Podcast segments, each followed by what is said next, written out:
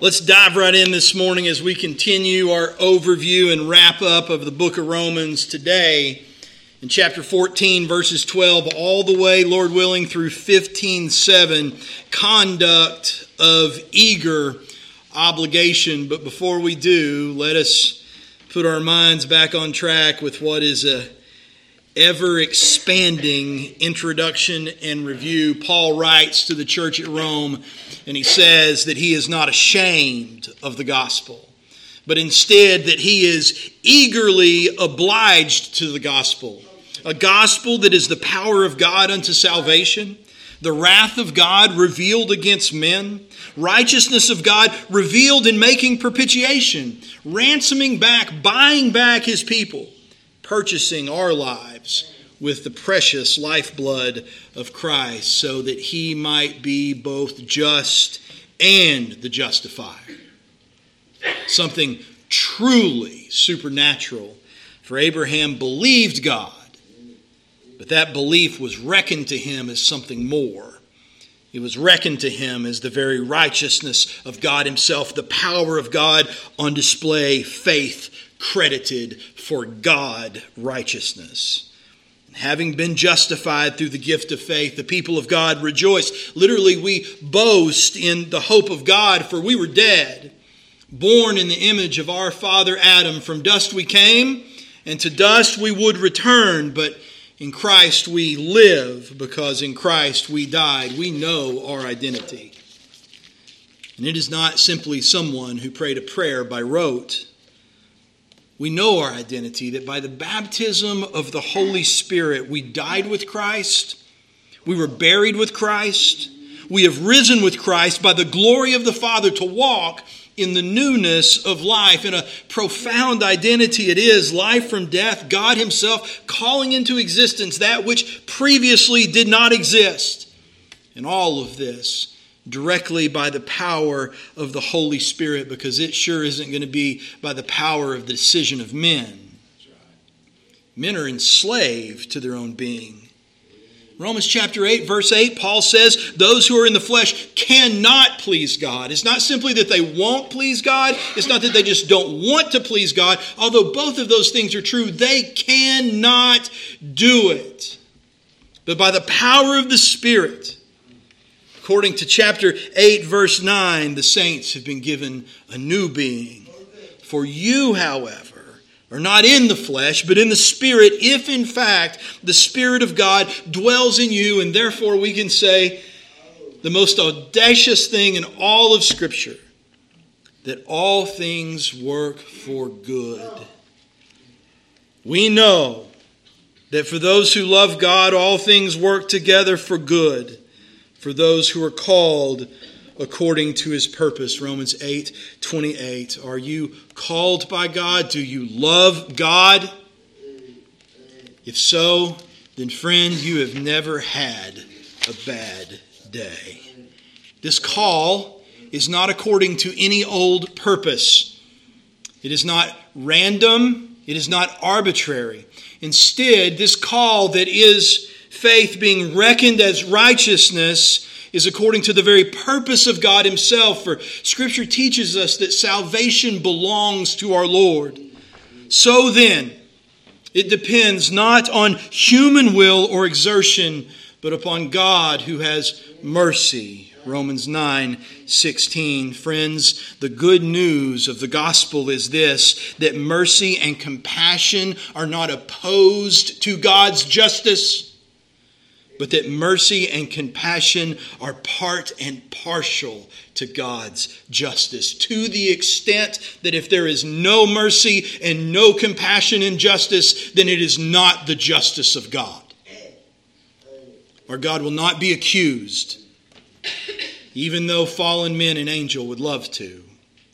Instead, he will be glorified, both for his wrath and certainly for his mercy. For concerning the glory of God and salvation, Paul's heart breaks for the lost. His position is not one of indifference, as we will continue to see today, even in the midst of the sanctification of the church. His heart is not one of indifference, it breaks for the lost. Yes, God will have mercy on whom He wills, He will have compassion on whom He wills, and He will harden whom He wills. But the character of the people of God, modeled after the character of Christ, is a heart that breaks over the lostness of men for his own brothers, knowing so much about the promise of God to them, yet lacking the most important component, the intimacy of salvation with their Creator and Savior, they instead established a system, slapped a sticker on it, and called it the law. A system that was, in spite of all of their wisdom, insufficient to bring salvation, for God's glory is not in man's law Instead, God's glory is in the word of faith. It is near you, the Spirit says. It's in your heart, it's in your mouth.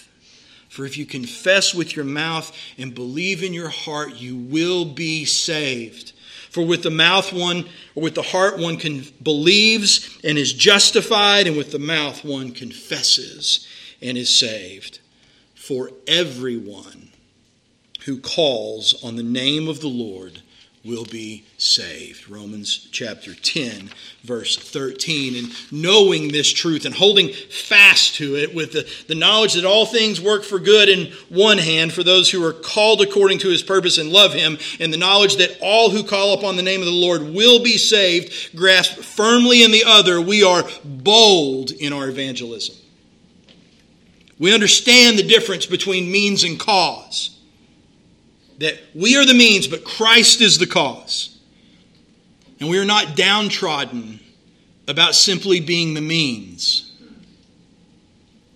We're just happy to get a front row seat. The means are beautiful. Paul writes, How beautiful are the feet of those that preach the good news. Will all believe? No. Unfortunately, they won't because faith comes through hearing, and not from hearing me and you, but faith comes through hearing, and hearing through the word of Christ. For those who are the means of the gospel, but not the cause of salvation, for us, success is defined not necessarily as people accepting the good news, though we pray they do in droves. Instead, success for the means is being the means. Success for the means is the faithful proclamation of the good news of the gospel of Jesus Christ, and we will trust God Himself to produce the effect. So faith comes from hearing, and hearing through the word of Christ. Romans 10 17. Well, if this faith comes through the word of Christ, what about Israel? to whom so many promises over so many millennium were made. What about them? Christ is faithful. He has not abandoned his people Israel, and you don't have to worry about it abandoning his people amongst the Gentiles. He has not abandoned his people Israel. Instead, a partial hardening in the wisdom of God has come upon Israel for a period of time until the fullness of the Gentiles, that means me and you, have been grafted in. The result of that means salvation for us and responsibility for us. For the Gentile church, suffering, enduring to the end, even as our choir master led us in praise this morning. The Gentile church being willing to endure suffering to the end is the very catalyst that leads to the jealousy of the Jew when Jesus Christ splits the eastern sky and they look on him whom they pierced. And in that day, Jew and Gentile together will be saved. Church, we are the body that is ordained to provoke to jealousy.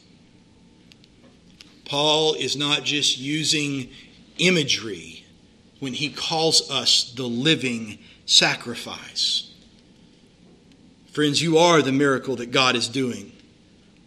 He's not simply moving your name from one list to the other, He is creating life where there was no life.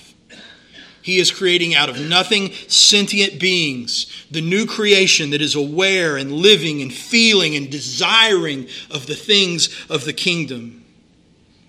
In God's perfect design, as He is creating this life, we are not all the same. We all share in the same grace. But He is making the new creation no more identical to each other than He made you identical to each other in your flesh. Instead, in His perfect plan and foreknowledge, you are being equipped for the role that you were designed for. So let us go forward and fulfill our role and be what God called us to be. Let love be genuine without pretending. Don't, don't try to pretend to be something in love you're not. Let love be genuine. Don't pretend. Let it be agape. Love with great intention of the will, desiring and then doing the best for your God, your brother, your sister, even your enemy. Do not be overcome by evil, but overcome evil with good. Be subject to the governing authorities that God ordains. Owe nothing except love, for God has expectations for his people. God doesn't do his handiwork to create knickknacks to set on a shelf. He has expectations, purpose, and plan for what He will use them to accomplish. God has expectations for His new creations, both for the strong and the weak among us. For the strong, we are told, do not despise the weak, instead, bring them along. Bring them from a place of weakness to a place of strength. Conversely, for the weak, Paul says, do not pass judgment on the strong, for Quite frankly, you're in no position to do so. But instead, understand something. Salvation is nearer to us now than when we first believed. It's time to wake from sleep. It's time to snap out of the American dream form of Christianity. It's time to awake from sleep and realize that if we live, we live to the Lord. And if we die, we die to the Lord. Why? Because we are the Lord's. And each one of us, me and you, will give an account of himself to God. And so today, I pray that when you and I give that account, it will be couched in a very specific type of obligation. Continuing this morning in Romans chapter 14, it's a big hunk, but let's bite off verse 12 through 19. So then, each of us will give an account of himself to God. Therefore, let us not pass judgment on one another any longer, but rather decide never to put a stumbling block or hindrance in the way of a brother. I know and am persuaded in the Lord Jesus that nothing is unclean in itself, but it is unclean for anyone who thinks it unclean. For if your brother is grieved by what you eat, you are no longer walking in love. By what you eat, do not destroy the one for whom Christ died. So do not let what you regard as good be spoken of as evil. For the kingdom of God is not a matter of eating and drinking, but of righteousness and peace and joy in the Holy Spirit. Whoever thus serves Christ is acceptable to God and approved by men. So then, let us pursue what makes for peace and for mutual upbuilding. Scripture tells us much it tells us more than I know. I'm constantly finding new things in it. Scripture tells us much. But particularly as it comes to application, it doesn't tell us everything. Instead, we have been given the spirit and the mind of Christ. When it comes to things that Scripture leaves up to opinion, there are positions in the kingdom to decide. And so Paul begins in verse 13 and says, Therefore, let us not pass judgment on one another any longer, but rather decide never to put a stumbling block or hindrance in the way of a brother. Paul begins with a command, a do and a do not. Do not pass judgment. Literally, do not divide. Do not pass judgment. Do not become the decider, the arbiter between good and evil. But instead, do something else. Do decide never to place a stumbling block in front of your brother or be a hindrance to them. Now, before we get started in earnest, I want you to take note of something this morning. The concept here in chapter 14, verse 13, of passing judgment and making a decision are not two separate concepts.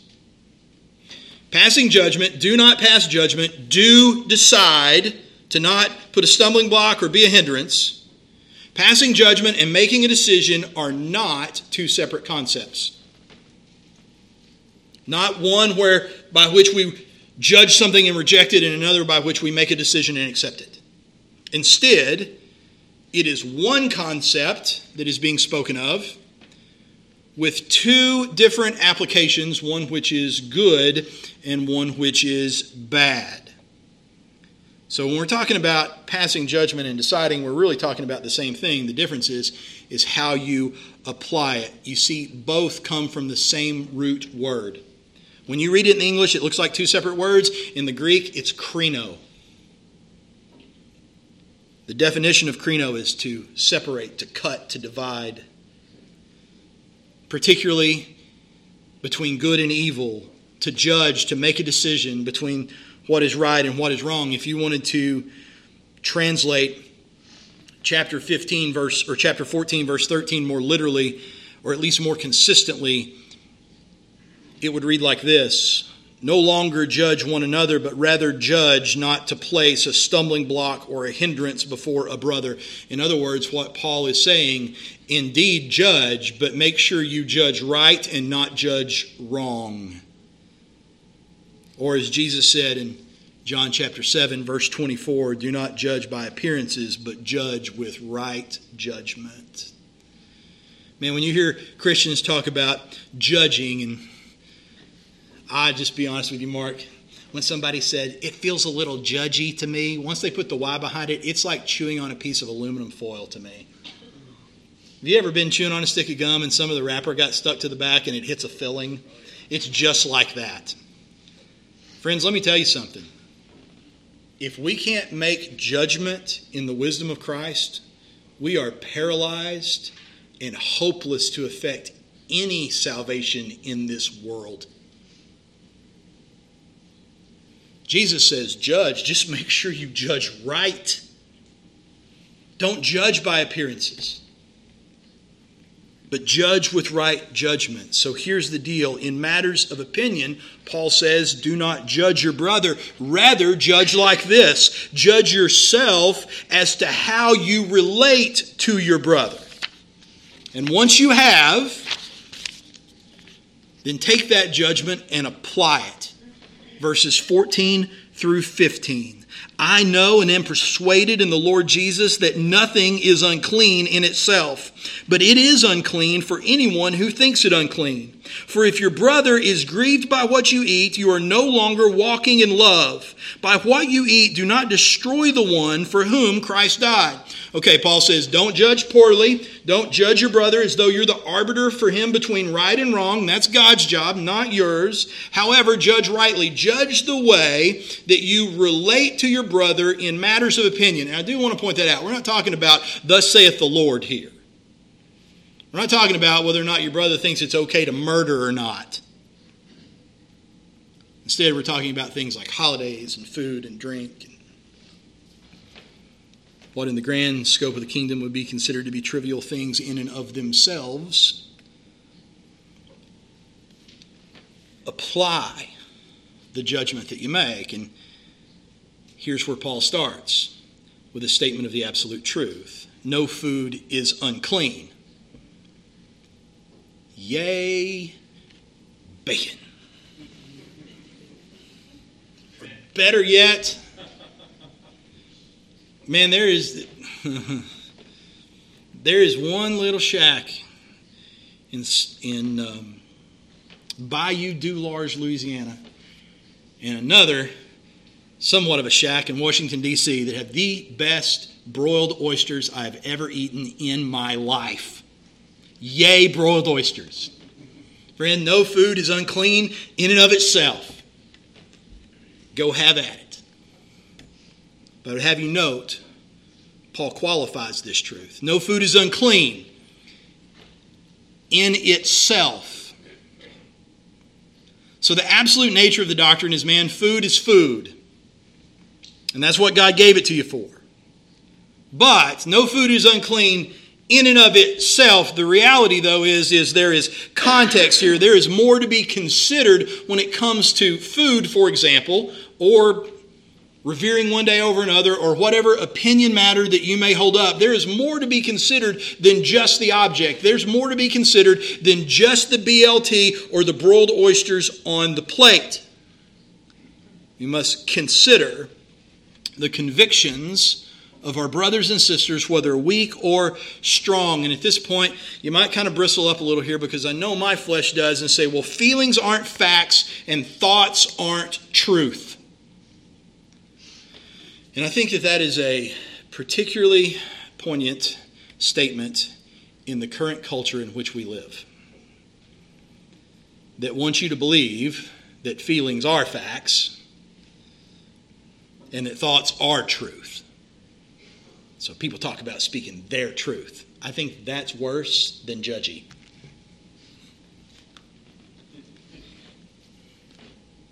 Okay the culture is opposed to the kingdom. It is using thoughts and feelings, subjective things, as a means to attack, attack objective truth. It is using these things to come against the plain stated truth, righteousness, and holiness of God, Jesus Christ, the Holy Spirit, and His kingdom. That's not what we're talking about here.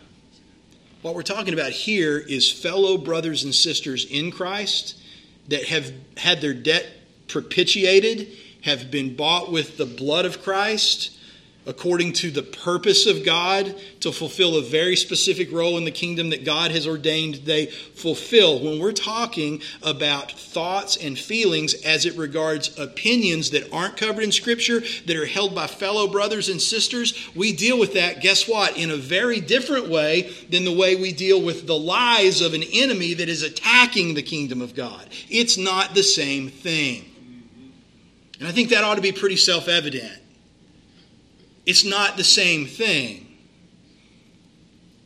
Respecting the convictions of the way that someone that maybe is weaker than you feels about whether or not they ought to eat shellfish or not is not the same thing as going along with the delusion that, according to Romans chapter 1, is the direct result of the willful abandonment of God of a guy saying, Because I feel like it, I am actually a woman. That is not the same thing. One is an attack against the truth of God. The other is the people of God being sanctified by the Holy Spirit. None of us have arrived yet, and we're all trying to land at the same place, which is glorification. These are not the same thing. So, feelings aren't facts and thoughts aren't truth. But in this case, amongst the brotherhood, they are integral to the truth. How is it that feelings and thoughts are integral to the truth? Because of Romans chapter 14, verse 23. Skip down the page if you would. Whoever has doubts is condemned if he eats, because the eating is not from faith, for whatever does not proceed from faith is sin. Man, we're talking about something a lot bigger than food and drink and holidays. We're talking about the way these things relate back to something that is of critical importance because these are trivial things. We're talking about the way they relate back to faith. And anything that is not done in the fullness of faith, Paul says, is sin. So, what do we do? What you do is love your brother. Agape affectionate regard with the full intention of bringing about the best good in that which is love. Not the best good for you, but the best good for the object. Friends, one of the critical differences, man, and, and I will harp on this till the day I die. One of the critical differences between phileo and agape is at the end of the day, phileo uses the beloved as a means to pleasure the lover. And agape uses the character of the lover to bring good things to the beloved. Both can be wonderful in sanctification, but one is much higher than the other. Look, what you eat, what you drink, what days you celebrate is up to your will, man. You are free in Christ. But choosing freedom at the expense of your brother is not intentional love, it is instead intentional selfishness and has no part in agape love. Love is more critical than food. Therefore, understanding that, there is a greater truth that must be embraced. And everybody wants to read this section of Romans and they get all caught up in the, and, can I do this or can I do it? Man, there's a truth that is to be embraced the kingdom of God, according to verse 17. For the kingdom of God is not a matter of eating and drinking, but of righteousness and peace and joy in the Holy Spirit. The kingdom of Jesus Christ is not, and this is going to be, this, this statement sounds completely self contradictory. But hang with me. The kingdom of God is not defined in finite things. Now, Rock, a definition is supposed to be finite. But the kingdom of God is not of this world. And it is not defined by finite things. Instead, the kingdom is defined in infinite things. The infinite things of the Holy Spirit. The fruit of the Spirit is not kosher meals and observed holidays.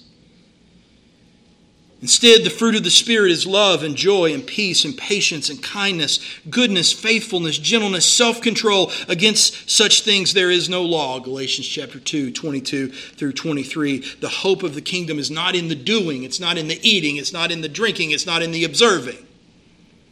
Instead, the hope of the kingdom is in what we are filled with that motivates the doing. God's not creating a list, He's creating living, sentient beings that think and feel and desire, and out of that desire, act according to the desires of the kingdom. May the God of hope fill you with all joy and peace in believing, so that by the power of the Holy Spirit you may abound in hope chapter 15, verse 13.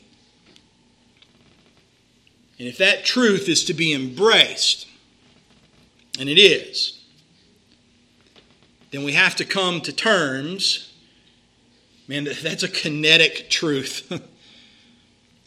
that's a truth in which God is producing something, and the thing He's producing is a being, a living being. Therefore, that truth demands that there be a character embodied, that it produces in us the very thing that God intended it to produce.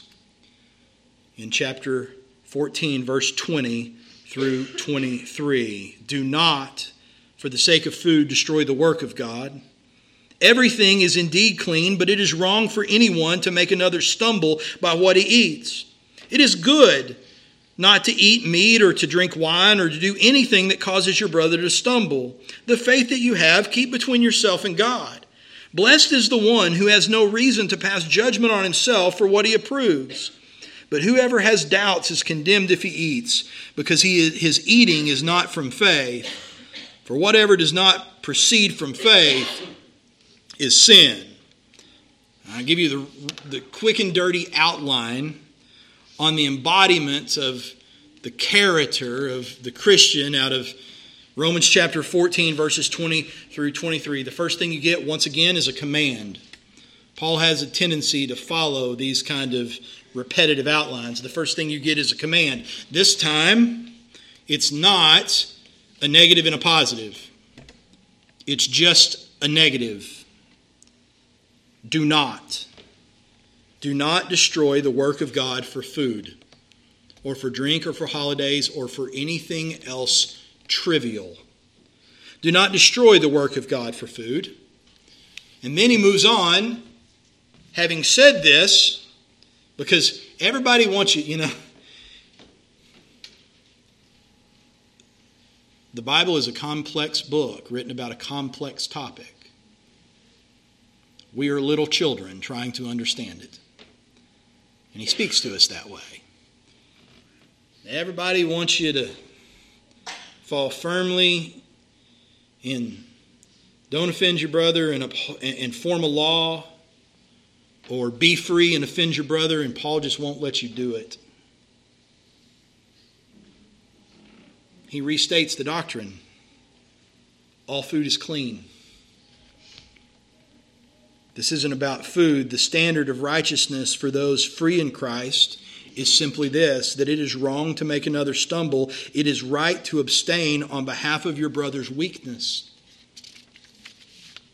Pretty straightforward. At this point in time, people say, well, if the doctrine is clear, and it is, I mean, Paul states it twice here in just a couple of verses. If the doctrine is clear that all food is clean, then why not just start there? And what we're really saying is if all food is clean, why not just tell the weak the truth and tell them to get over it and stop being weak? Well, there's actually some merit in that, but not with the attitude with which it would be espoused in that manner. Because when you say, well, if all food is clean, let's just start with the doctrine and tell the weak to get over it, it does not reflect the embodiment of priority in Christian character.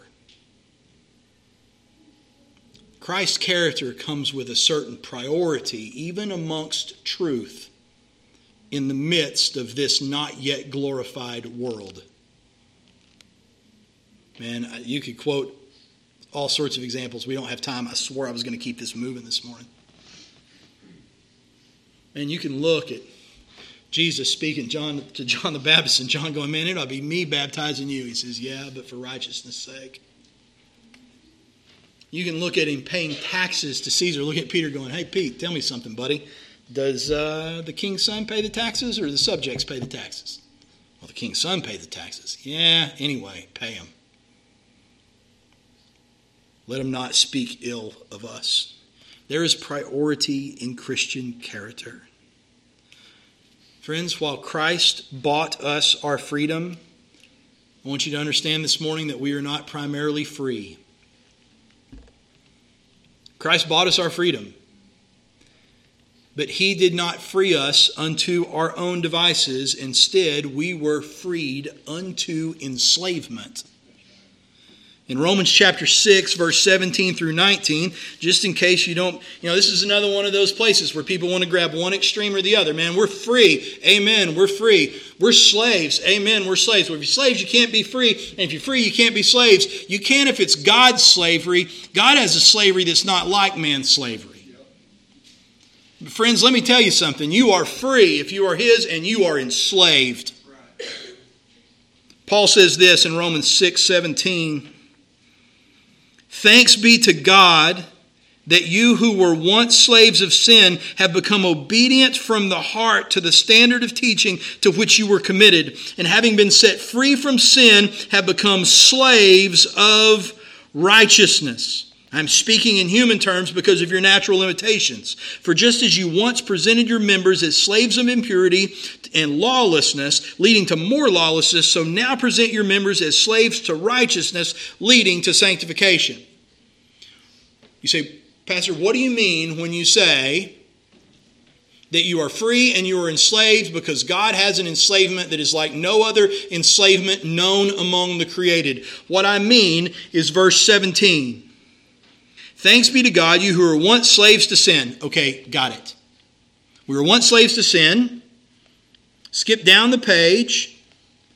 Verse 18, have been set free from sin and become slaves of righteousness. Okay, you were slaves to sin, Christ set you free, and then having set you free, you're telling me what he did over here was enslave me again this time to righteousness, which certainly has better results, no doubt about it, but I'm still a slave. How is that freedom? Here's how it's freedom it's the clause that sets in the middle. You were enslaved in this manner and have become obedient to this slavery, not against your will, but by it. You became obedient from the heart.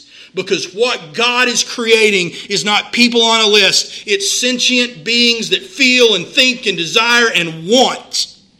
And they want to. And yes, they were once enslaved to sin by their will, but they have been set free that they may be enslaved to righteousness by their will. They've become obedient. Not at the tip of the whip, but from the heart. Slavery is not against the will of men, but according to their will. Whether lost or saved, and having been saved, having been born again, we act out of that will, the will of the new creation. Guys, the conclusion is this while freedom is a God given right in Jesus Christ, it is not the end all be all standard of Christian character. Man, God gave it to you, it's yours. But man, it does not set on the top of the food chain. While freedom is a God given right in Christ, it is not the standard of Christian character. Instead, love is the standard of Christian character. And not fuzzy wuzzy phileo love that is so fickle because what it's really concerned about is the way that the lover feels about the beloved, but agape love.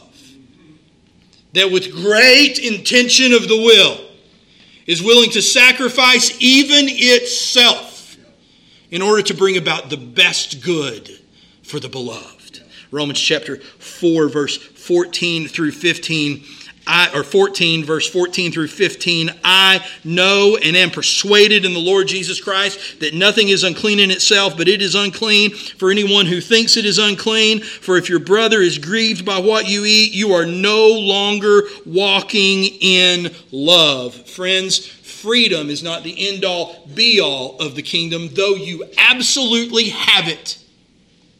Use your freedom to show that Christ gave you a new character. Use your freedom. Hey, let me tell you something, friend. If you can't deny and abstain, you're not free. You know, when they hold elections in North Korea, there's a gigantic, who you don't even want to know what, you might just disappear for what happens if you don't go vote. You know, they have them every now and then. They have elections in North Korea. There's one name on the ballot. But the Kims, they're not content to simply have 100% of the turnout. They want 100% turnout with 100% of the turnout. Friends, if you can't abstain, you're not free. If you can't say, I'm not going to vote, then you're not free to vote. You're compelled. Say, man, I'm free in Christ. Yeah, you are. The weak are holding me back sometimes. sometimes. But if that becomes an insurmountable problem for you, then, friend, at the very least, you got your sanctification upside down. The character of the Christian is not defined by freedom. The character of the Christian is defined by love. We have an obligation to it. Now, this is where it starts getting gritty. We are obliged. As a matter of fact, if you look at the Greek, you can even say indebted. In chapter 15, verses 1 through 7, we who are strong have an obligation. We have an obligation to bear with the failings of the weak and not to please ourselves. Let each of us please his neighbor for his good, to build him up. For Christ did not please himself, but as it is written, the reproaches of those who reproached you fell on me. For whatever was written in former days was written for our instruction, that through endurance and through the encouragement of the Scriptures we might have hope. May the God of endurance and encouragement grant you to live in such harmony with one another in accord with Jesus Christ, that together you may with one voice glorify God and the Father of our Lord Jesus Christ. Therefore, welcome one another as Christ has welcomed you for the glory of God. We who are strong have an obligation to bear with the failings of the weak and not to please ourselves. The reality is that the weak often fail. And Paul has not been shy about that. That's not my opinion. I mean, go back and look at the stuff he's saying. Paul's not been shy about that. That's why you don't want to be weak. Is because the weak often fail. And abiding weakness is difficult for the strong. Amen? It's difficult. And yet, we are obligated, even indebted, Paul says. And we're obligated not simply to tolerate the failings of the weak, to grit your teeth and get by. And golly, if there was ever scripture that preaches at me, preaches at me, man, this is it. You know, because for a season you can do that in your flesh. You know, you can But we are obligated not simply to tolerate the failings of the weak. Instead, it says we must bear with them.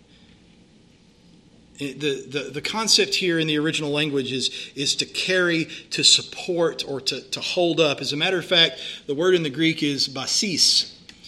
And it's where we, we actually don't even translate that, where we transliterate that word out of the Greek for our word for basis. And basis means the foot or the base, that which holds something up or supports it. The way that this pulpit right now is holding up my Bible and my notes and my glasses. We're to bear with them, we're to uphold them, we're to support them.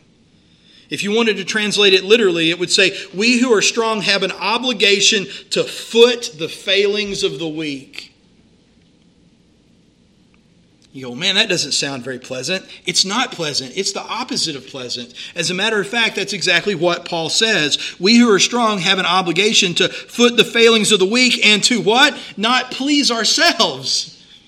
Like, so let's not joke, let's not kid ourselves.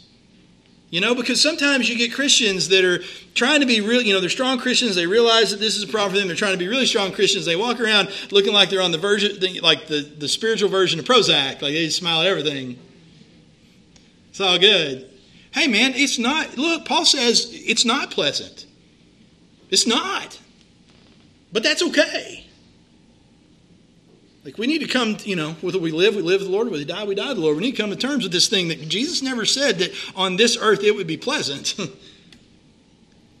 hey, here's the great deal, man. I don't know how long your chassis is good for, but if I get 80, 80 years out of mine, I think I'm doing pretty good. Man, I'll, I'll, a man is no fool to give up what he cannot possibly keep, to gain that which we cannot possibly lose. I'll give you 80 years of unpleasant for an eternity of glory in the face of Jesus Christ. I mean, it's not pleasant. No, it's the opposite of pleasant. It's not to please yourself, it's to foot the failings of the weak. And I would have you note that it gets more difficult still. We are told that we are to please them, but not just in any old way. You know, it's, it's, it's easy, at least in the moment, it ends up creating a firestorm, but it's easy in the moment to please people the way they want to be pleased. You see this with kids all the time. You know, please them, give them what they want, pacify them. It raises intolerable brats that we've all been around. It's difficult. You know, you're in the you're in the aisle at Walmart and you're like, you need to stop pleasing that kid, right? That's not what Paul's talking about. He's it gets more difficult than just the fact that it's not pleasant for us. The fact of the matter is, is if you're doing this the right way, it's often not pleasant for us and not pleasant for them because he specifically says that we are strong, have an obligation to foot the failings of the weak and not please ourselves, but let each of us please his neighbor what? For his good to build him up. Friend, if you are loving with agape, you are by great intention doing what is best for an individual in this case, you are doing what is for his good in order that he may be built up. That is a long way around of defining sanctification, and it's always difficult and it's always painful. The reality is, is if you do what Paul says to do here, if you follow what is inspired by the Holy Spirit, there's going to be a lot of times that the beloved does not appreciate the thing you're doing that's not pleasing for you and is supposed to be for his good. He's not going to be pleased with it either. It's tough. Sanctification is hard.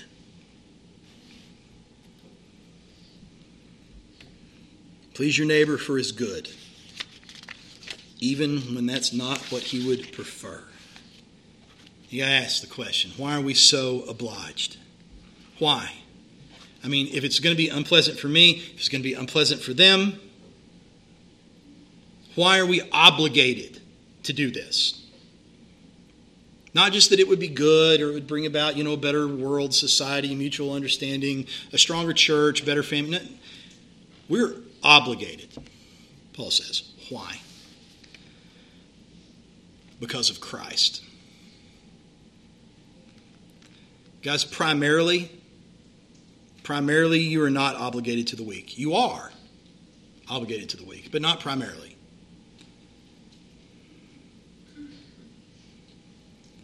You're obligated to Christ. Verse 3 For Christ did not please himself. At 4, there's statement of causality in the Greek. You could replace it with because. Let each of us please his neighbor for his good to build him up because Christ did not please himself, but as it is written, the reproaches of those who reproached you fell on me. We are obligated to the weak because, first and foremost, we are obligated to Jesus Christ. What Paul quotes here that was written about him comes from Psalm chapter 69. And in Psalm chapter 69 and verse 9 is where the quote comes from, where it is written, For zeal for your house has consumed me. This particular verse out of Psalms is quoted a number of times about Christ, a couple times in the Gospels. For zeal for your house has consumed me, and the reproaches of those who reproach you have fallen on me. If everything that we said in the review today about the gospel of Jesus Christ coming to you, if that is true for you, then the fact of the matter is your reproach, my reproach, our reproach as the sons and daughters of God fell on Christ himself.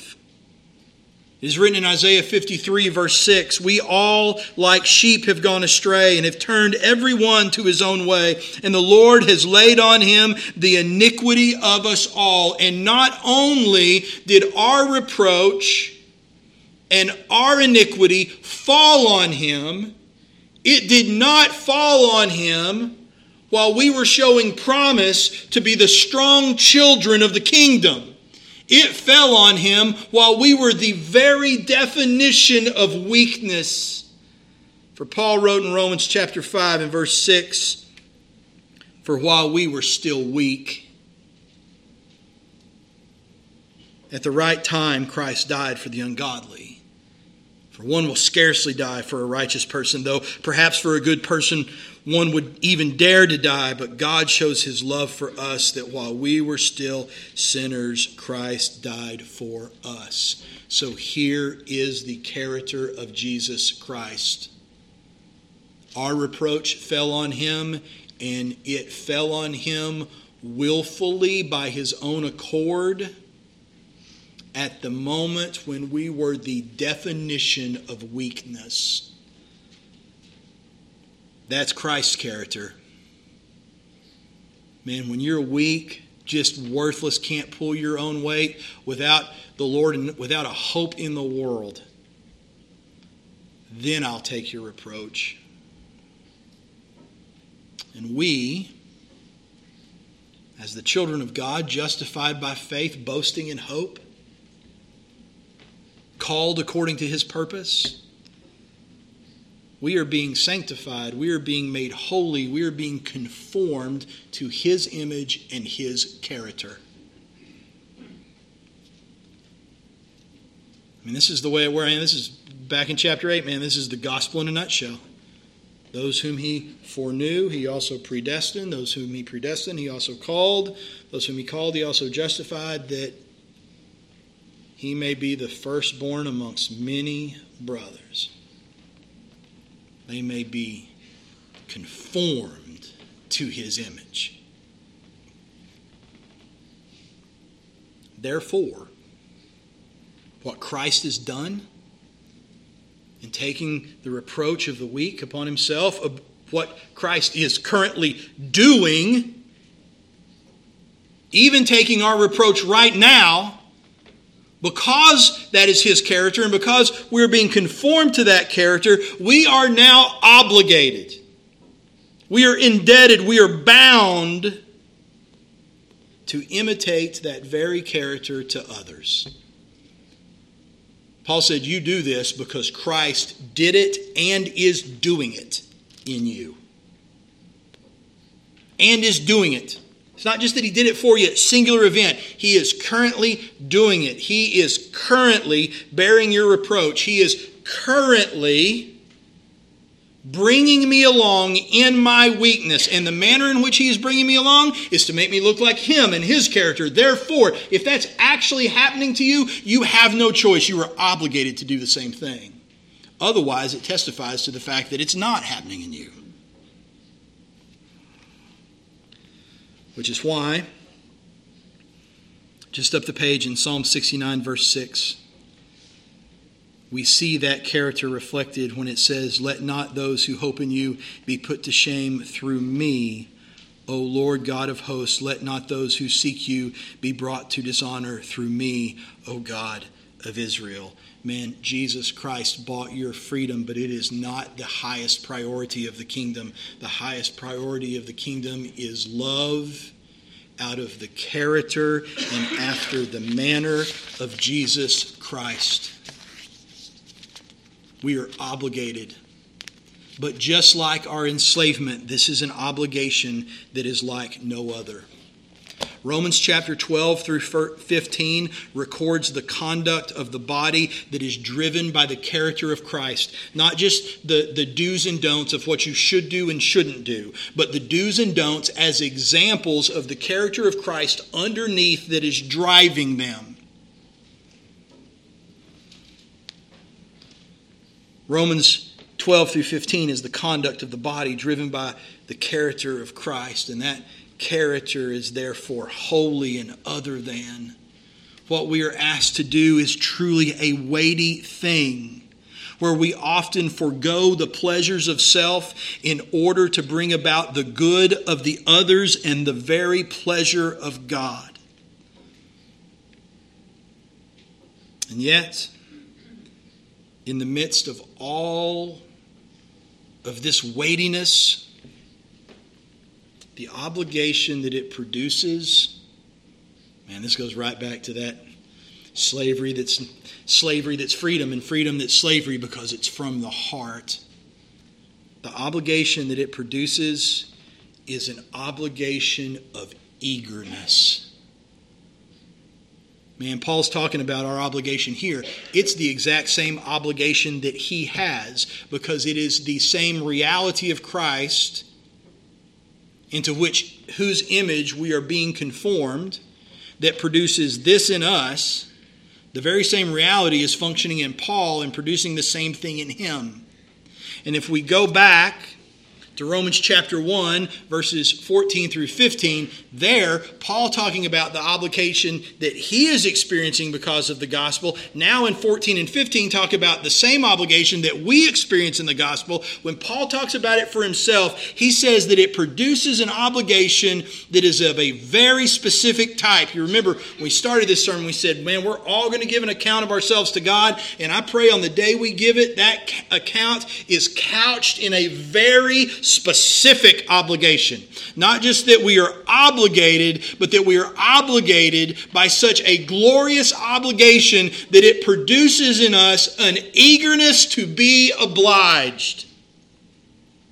I am under obligation, Paul says.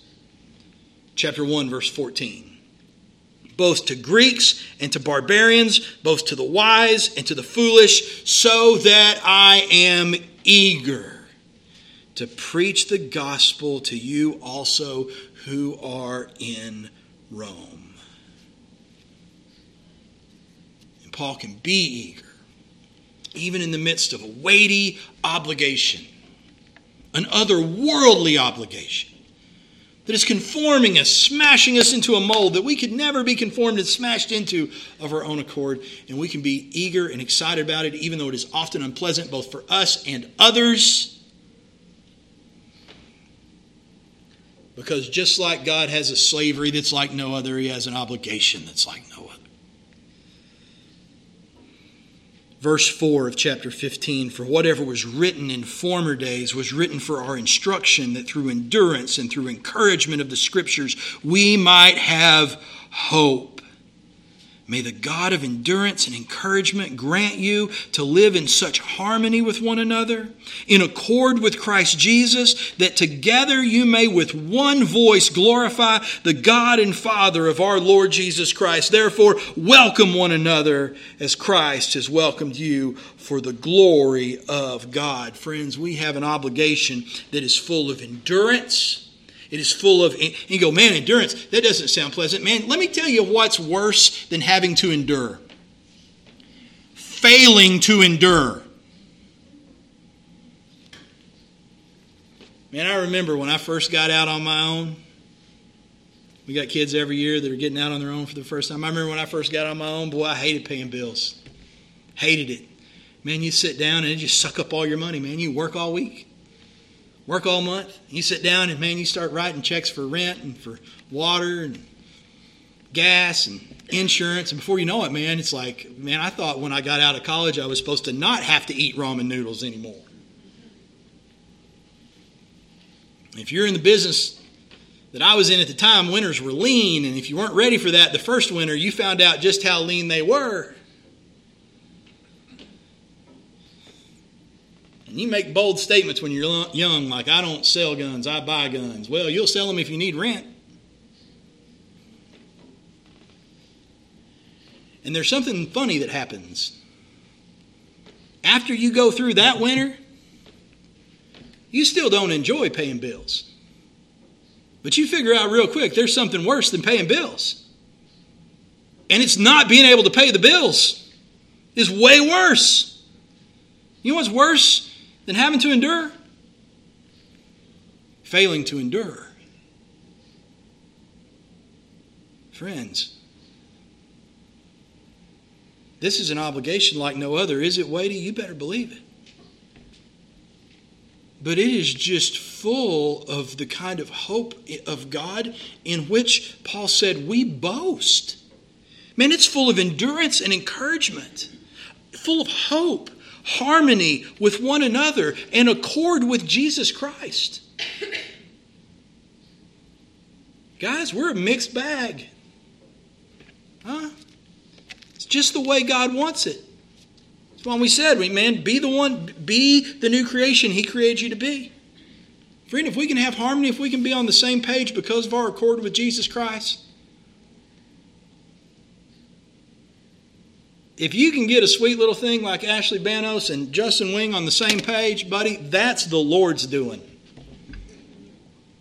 And we can pick a lot of those extremes. Man, I love the fact that He's made us that way. I think it's awesome.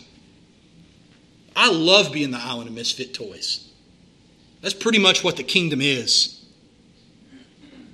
Man, you got fishermen and tax collectors and scholars, Jew and Gentile, Cretans, one end to the other. Every tribe, language, and nation. You got men who thought they were so holy they had never set foot across a Gentile's threshold. You got a thief hanging on a cross.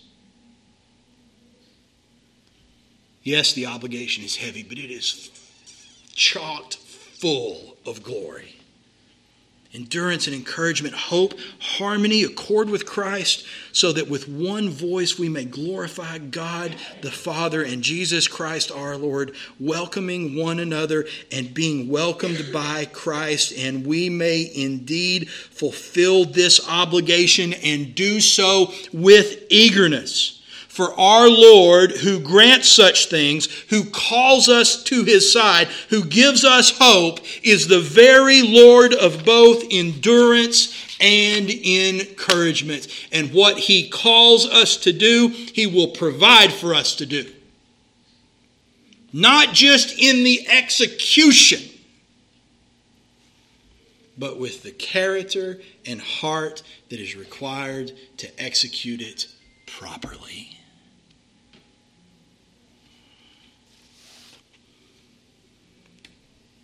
Therefore, because your God is the God of endurance and encouragement. Welcome one another as Christ has welcomed you for the glory of God.